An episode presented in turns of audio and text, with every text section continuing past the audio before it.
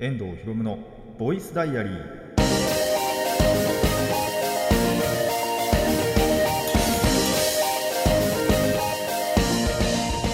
ラジオの皆さんこんにちは。遠藤博夢のボイスダイアリー。パーソナリティの遠藤博夢です。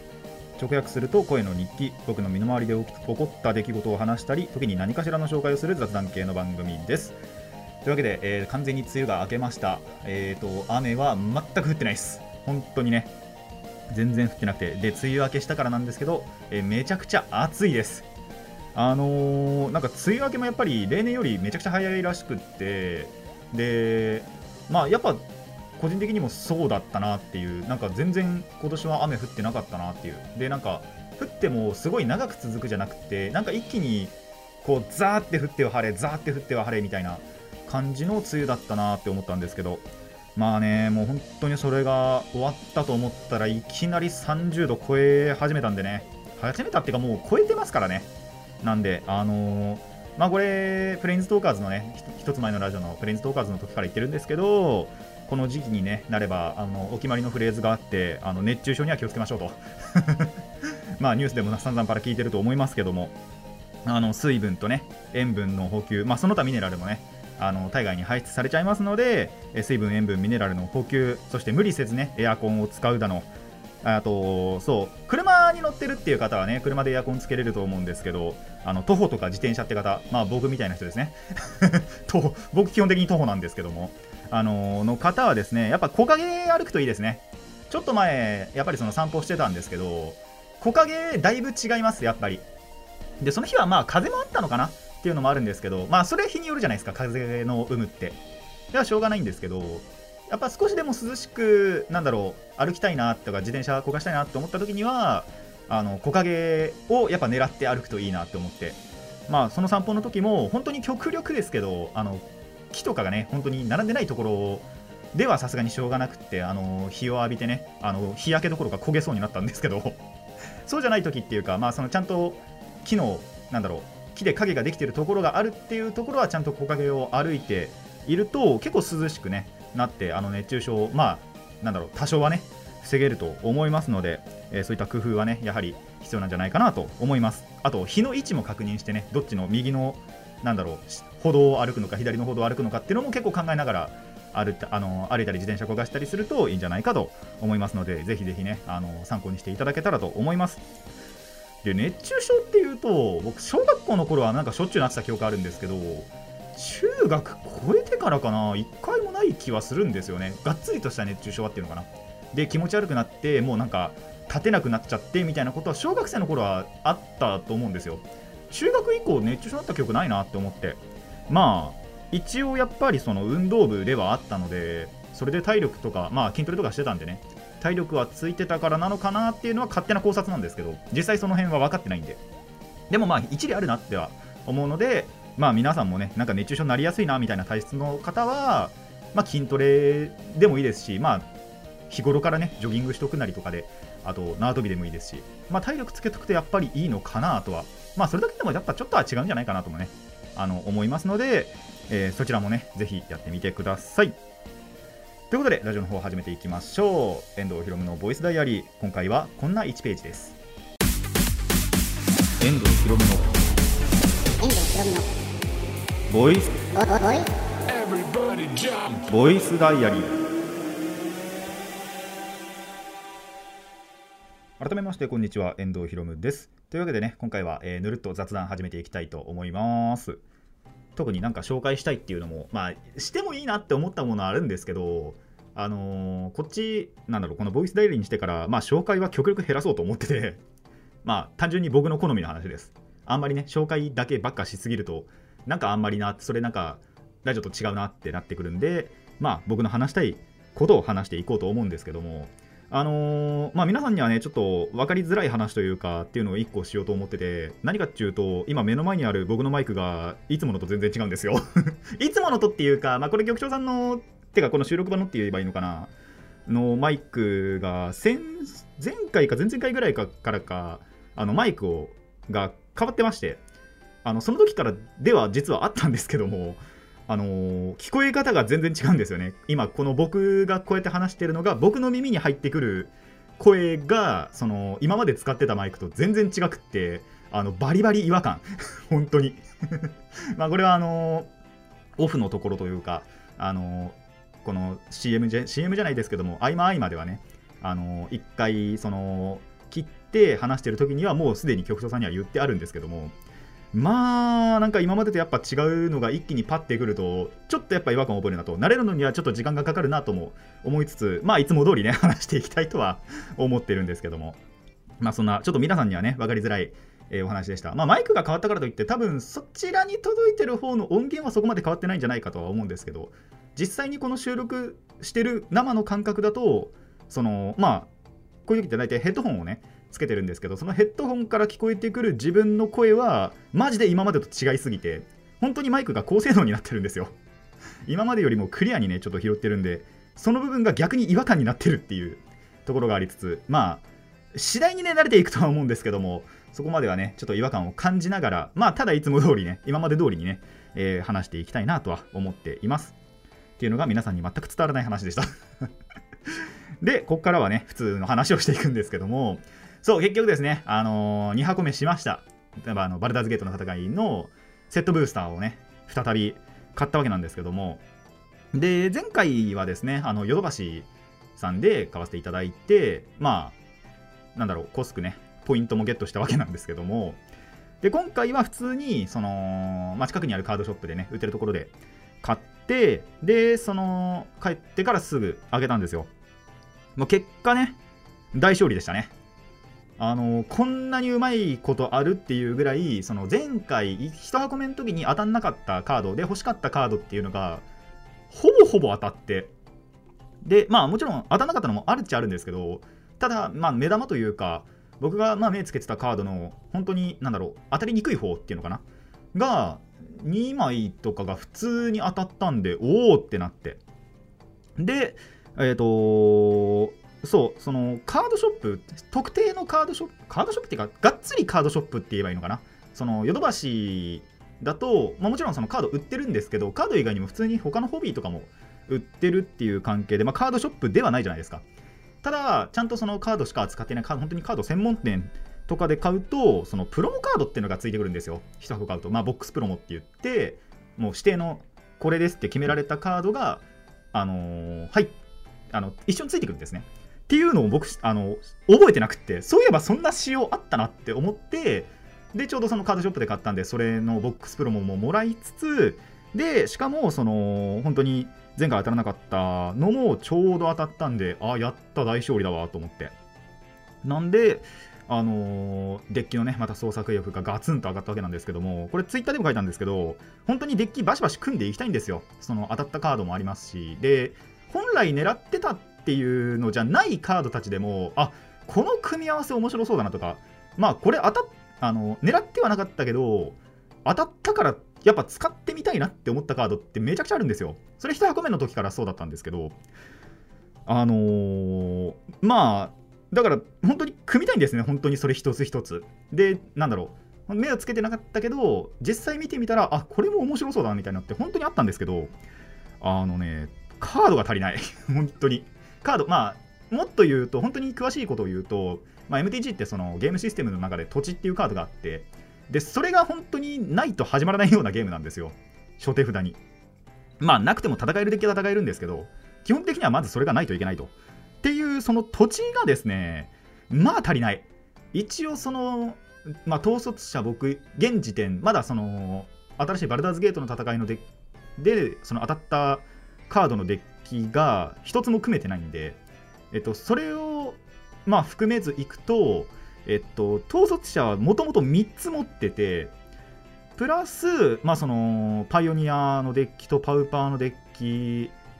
かな？あと、あれか、一応やってないんですけど、まあ、ちょっと他にもいろいろ変則的なね、フォーマットのデッキを組んではいるっていうこともあって、で、それぞれにやっぱり土地をどんどん使っちゃってるんで、あの買い足さないとマジで土地が足りてない。で特にまあその緑マナが捻出できるのが森っていう土地なんですけど森が一番足りない。なんでかっていうと僕が緑好きだから。その緑のデッキが好きだから。好きっていうかなんかもう緑ないとやっていけないんじゃないかこのゲームって僕自身の中では思ってて。もうどれ組み合わせるにも大体緑が入っちゃうんですよ。で統率者も多分3つ今持ってるうちの3つのうち2つは緑入ってますしで新しく組むデッキも当然のように緑が入ってるんであとまあもう2つ一応その頭の中の構成ではデッキを2つは作ろうと思ってるんですよ。最低でも。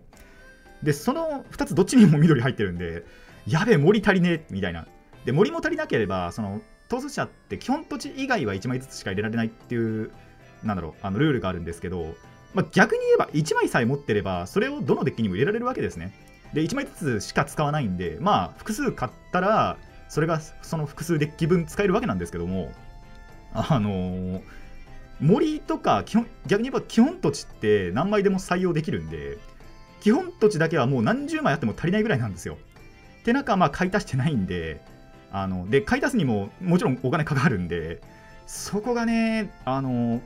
MTG まあ本当に MTG プレイヤーの悩みではあるかなっていう。でその分高額なカードを高額っていうかそのじゃあ基本じゃない土地を買えばいいじゃんってなると基本じゃない土地は大体高いんですよ。で強いなんだろう土地っていうのかな。でちゃんとあってそれを買おうと思うとやっぱり高いんでまあ本当にどっちもどっちだなみたいな感じではありますね。っていうことでその土地が足りない分ちょっとあんまり組みにくいっていうのとでもう一つカードゲームはこれはカードゲーマーあるあるなんですけど MTG だけじゃなくてもう遊戯王でもデュエマでもあの他のカードゲーム何でも共通するんですけどあの、まあ、カードスリーブって言ってカードを保護しておくためのプロテクターが、まあ、基本的にやっぱつける人の方が多い。あんまりその肌カード裸でプレイしてる人ってあんまりいないんじゃないかなって思うんですけどあのカードの保存以外ではちゃんとプレイするっていう時にはやっぱり傷つかないようにとかあの汚れないようにカードスリーブ、まあ、カードプロテクターっていうのに入れてそのカードを保護しながらカードをプレイするんですけどそのスリーブ代もバカにならない。本当に。でそれこそなんですけどあの基本的なフォーマットあの MTG で言えばスタンダードとか、まあ、パイオニアてか統率者以外って言えばいいかな。統率者以外なら、まあ、60枚なんですよ。まああとサイドボード入れて、えー、75枚かな。でいいんですけど統率者って100枚なんで 必ず100必要なんですよ。でこれはあとスリーブその作ってるメーカーさんにもよるんですけど大体100枚入ってるスリーブってまあないんですね。あんまりない。一応あるにはあるんですけどやっぱ高い。普通のと比べて。普通のっていうか、えーと、60枚入りだったりとかあと80枚入りとかに比べるとやっぱりコスパがどうしても高くなってしまうんであの、手が出しづらい。っていうこともあってでそうなると結局結果そのスリーブ代だけで多分1000円いくんですよね本当に。っていうのが相まってですねまあ組みづらいんだなってなりますね。ただまあやっぱ組みたいもんは組みたいなって思ってるんで一応僕に今考えてるのはあのー、まあとりあえず1つは固定でデッキ1個組んどくんですよ。でそれは多分崩さないと思うんですけどもう1つのデッキの方だったらまあ最悪崩してもいいかなって思ってて例えば1回組みました持ってきますあの友達と遊んでも、えーと、プレイします。でまあ勝てもわけでもいいんですけどとりあえず1回プレイして満足してまあ23回プレイするかな。で満足したら崩して 別のデッキあのカード入れ替えて全く別のデッキにしてまた持っていくっていうスリーブを使い回してね。っていうのはやっていこうかなと思ってるので皆さんももしねあの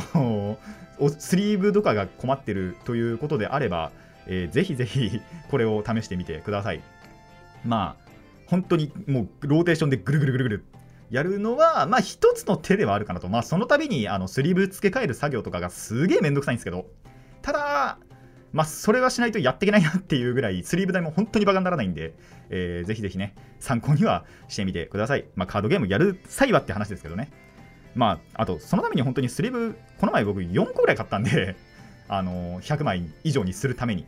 ていうこともあって、本当にね、あのー、カードゲーマーのあるある、まあ、悩みではあるんですけども、そういったところもね、含めて楽しめたらいいなと思うので、ぜひぜひ楽しんでください。えー、一回休憩挟もうかな っていう感じで、もうカードゲームの話だけで全部いっちゃったなっていう感じなんですけどもね。えー、一回休憩挟んでね、まあ、えー、再び後半も雑談をしていこうと思います。ここで一回休憩です。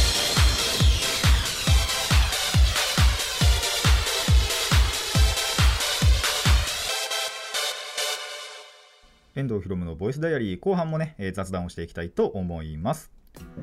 えー、クソどで皆さんにとってはね、クソどでもいいことなんですけども、あのまあ、僕にとっては、なんでだろうって思うことが1個ありまして、何かっていうと、今朝からね、あのー、右足だけ筋肉痛なんですよ。なんでだろうって思って なんで右足だけなんだろうって、本当に今でも考えてて。一応思い当たる節としては、先日ね、まあ、バイト終わったんですけども、あのー、そのバイトがですね、の作業内容っていうのかな、が、いつもとはもうガラッと、本当に全然違う内容だったんですよ。180度本当に違う内容で、を、まあ、ちょっとその日はやってて、まあ、あの職場全体でね。で、全く違うちょっと、あの、ことをやってたんですけども、まあ、とはいえ右だけってことあるかな みたいなあと、そんなに別に足を酷使した、なんだろう、記憶もないし、本当になんか朝起きたら、ただ右足だけが痛かったんですよね。なんでなんでかなと、えー、思っているところではあります。まあ、それとはまた別の話で、あのー、そのバイトの時の話になるんですけども、あのー、まあ、その時の作業がですね、本当にその、外作業っていうこともあって、めっちゃくちゃに汗かいたんですよ。なんで当然水分を本当にいつも以上に取ったりもしたんですけど、あのー、取るっていうのもしたんですけど、あのそれ以上に面白かったのが、マスクを1回取り替えたんですよね。なんでかっていうと、まあ、まず家からそもそもマスクをしていくじゃないですか。で、そのマスクのままとりあえず作業をします。もう午前中終わる前ですよね。午前終わる前ぐらいで10時とか11時かな。で、あのー、1回マスクを変えたんですよ。なんでかっていうと、マスクがびしょびしょになったから。本当にそれぐらい汗かいて。まあ、なんで本当にそれ以上にもう水分取らなきゃってなって、えー、とりあえず1回マスク。でその職場には一応ちゃんとその替えのマスクじゃないですけどもその職場用のってわけでもないんだよな。職場支給のって言えばいいかな。のマスクもあるのでとりあえず自分の家から持ってきたのはあのポイって捨てて、あのー、マスク1回変えさせてもらってまあ、そのマスクも一応びっちょびちょにあったんですけどまあまあこれ以降そんなに別に汗かかないなって思ったのでそれはそのままいて。でえー、とりあえず作業はまあその最後のとこ最後のところっていうか、まあ、時間いっぱいまではとりあえず終わらせて、えー、帰ったわけなんですけどももう帰ってからすぐシャワー。そうじゃないとマジでベッドベトだったんですよね。っていうぐらいマジ汗かいて。なんなら軽く頭痛かったんですよ。熱中症の初期症状じゃないかなって思うんですけど。まあこの季節この季節じゃなくても僕の中ではあるあるなんでね。割と頭痛するのって。だから原因ってはっきりしてないんですよね。あの知恵熱な時もあればあのこういう、まあ、熱中症の初期症状かなって思うこともある。あの知恵熱の方はですね、それこそめちゃくちゃ頭を使った時具体的にはカードゲームをした後 カードゲームしてると、まあ、もちろんその、なんだろう、ゲーム内容にもよるんですけど、まあ、この話したことあったかな。あのゲーム内容によっては本当に頭を使わなきゃいけないっていうことがめちゃくちゃ多くって、あのまあ、単純にね、本当にただ手札のカードを叩きつければ勝てるなんていう時ももちろんあるんですけど、そうじゃない時は本当に頭を使わないと勝てないっていう友達がいるので、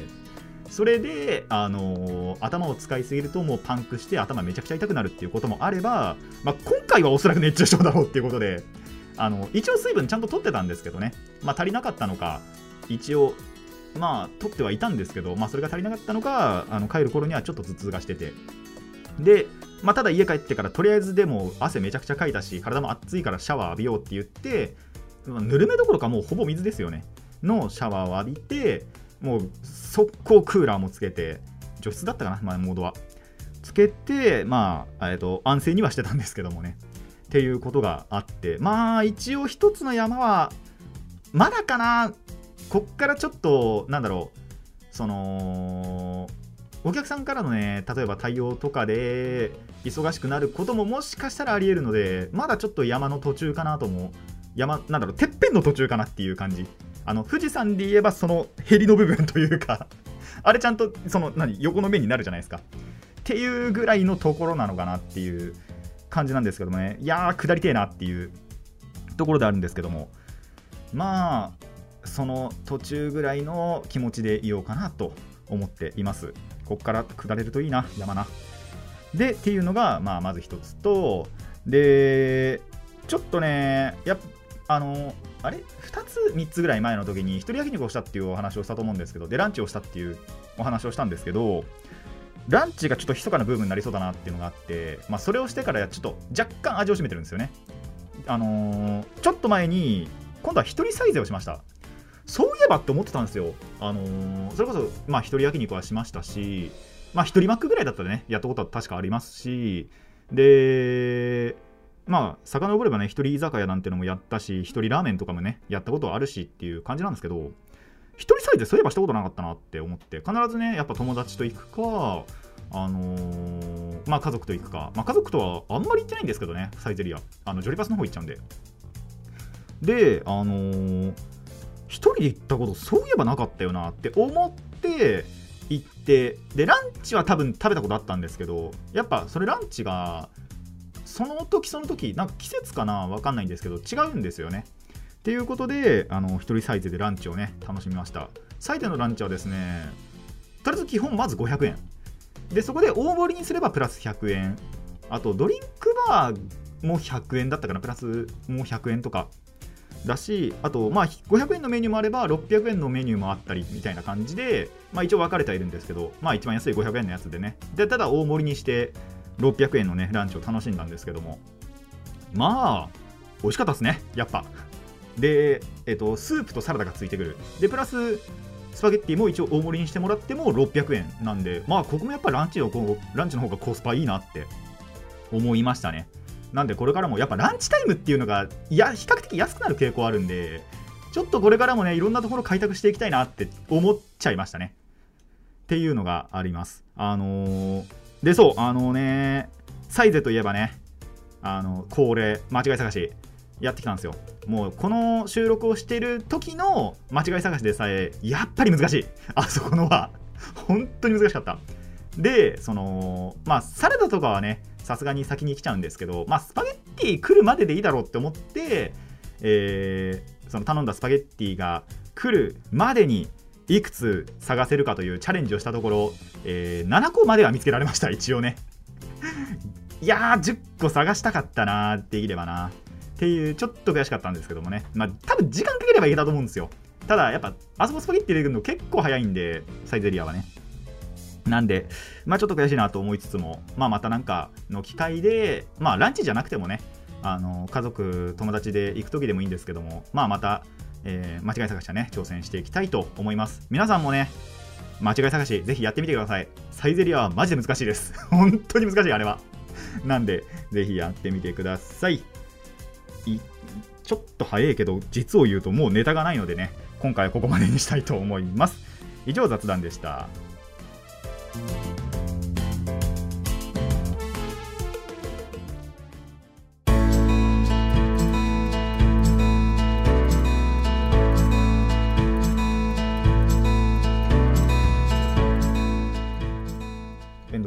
ボイスダイアリーそろそろお別れの時間になってまいりました。いやーマジでねあのー、ネタがある時は本当にあるんですけどない時はマジでこれぐらいしかネタないんですよね。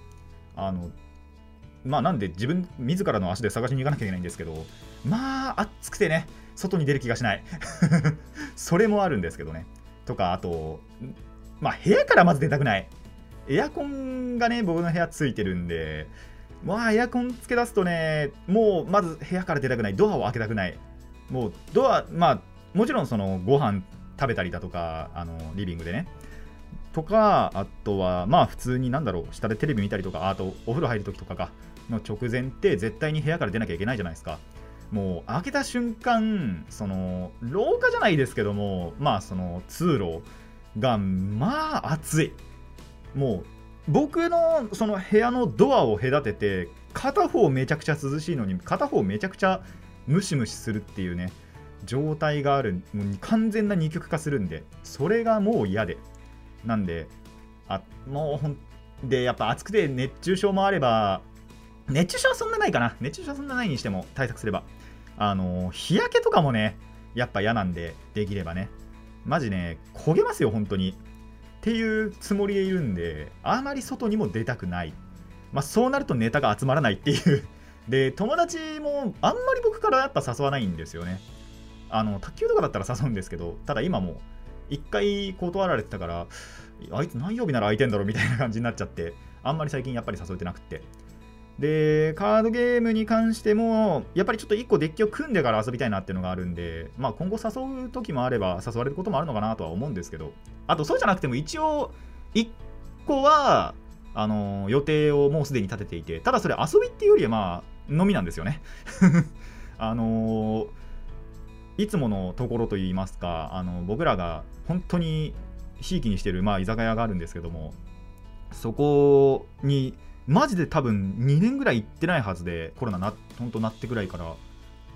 行ってないよな。うん行ってないと思うんですよね。っていうこともあってやっぱりそこに行きたいなってなってて。なんであのー、まあ行こうかなっていう計画はしてたんですけど。でやっとねそのここだったらベストじゃないかっていう日が決まったのでまあその時にはねそれあのそれが済みましたらその時の話なんかもするのかなと思うんですけど本当にそういうことがないとマジで話のネタがなくって、まあ、一応散歩した時のね話なんかもあるんですけどもマジで木陰を歩いたぐらいしかなかったんで。あと前回だったか前々回だったかにはあの猫の話もしましたけども。やっぱ散歩をしてるからってその日その日で必ず何かを見つけられるってわけでもないんですよね。っていうこともあってまあネタが集まらない。で遊び遊びも遊びましたぐらいしかないですからねその時になんかハイライトがあればいいですけどもあのあ、でも次の時にはハイライト多分1個あるかな。一応、あれ、1箱目した時か。だから前回だと思うんですけど、に、ボドゲーも一応1個買ったんで、まあ、それも遊んだら、そのレビューをするのかなと思ったりだとか、まあ、本当にそれぐらいしか、最近は本当に話のネタが思いつかないじゃないですけども、見つかりにくくなったなっていうのもありますね。それは季節なのか、僕がただ何も感じてないだけなのか っていうのはあのー、ありますけども、まあ、おそらく後者ですね。年々感受性が薄れていくんでね。年々どころか、まあ僕はあんまり感受性あったこと、自覚はないんですよね、あまり。まあもちろん全くないってわけではないと思うんですけども、ただ、あまりね、なんだろう、感じることの方が少ないというか、っていうのは、やはり自覚があるんでね、ちょっと感受性も育てていきたいなと思いつつ、まあ、だとして、そうなると多分やることは何かのものの紹介になっちゃうわけなんですよ。あのそれこそ今話せるなって思ったの今本当に今パッて思いついたのがちょうど勤労で「トイ・ストーリー4」やってたりとかあと勤労じゃないんですけど土曜劇場とかかなちょっとあんまり覚えてないんですけどあのバック・トゥ・ザ・フューチャーもう一回勤労で見たんですけどそれってなんかカットされたやつだったんですよねやっぱりが本当にノーカットのえっ、と、バック・トゥ・ザ・フューチャーもあの今後ね、放送されるっていうことで、あどこがカットされたみたいなのの紹介なんかもできたらなとは思ってるんですけども、てか、本当にその完全版を見てというか、ノーカットのね、本編を見てどうだったのかみたいな話もでしようと思えばもちろんできるんですけど、じゃあそれをだけをしたいかっていうと、またそれは違うんで、まあ、何もなかったら紹介ぐらいの方がやっぱりいいのかなと。だったらなんで今回何かの紹介しなかったんだって話なんですけどね。っていう感じで、えー、今後もね、やっていこうかとは思っています。ぜひね、あのー、あ、こいつなんか紹介しだしたなって思った時は、あ、こいつネタがないんだなって 思っていただけたらと思います。まあ、そうじゃなくても、あの、今から言うんですけど、お便りがあれば、多分それお便り読むだけでもだいぶ時間潰れると思うんですよ。なんで、そういうのもね、欲しいなって何回も思ってるんですけどね、なかなか届かないっていうことでね、えー、いつものことをやっていこうと思います。えー、番組ではお便りを募集しています。ラジカスネットのメール送信フォーム、ツイッター、そしてマシュマロまでお願いします。あのー、リンクが貼ってあるんでね、そこから飛んで、ぜひ、あのー、リプなりなんなりしてください。えー、質問や感想など何でも大丈夫です。たくさんのお便りお待ちしています。あのどの媒体で聞いてても確かリンクがちゃんと貼ってあるはずであの僕のツイッターにも行けますしマシュマロにも、えー、行けるようになってるはずなので、えー、ぜひぜひそちらからねお便りあの送っていただけたらと思います。ということでね、そろそろ締めようかなと 思います。遠藤ひろむのボイスダイアリー、ここまでのお相手は遠藤ひろむでした。次のページもお楽しみに。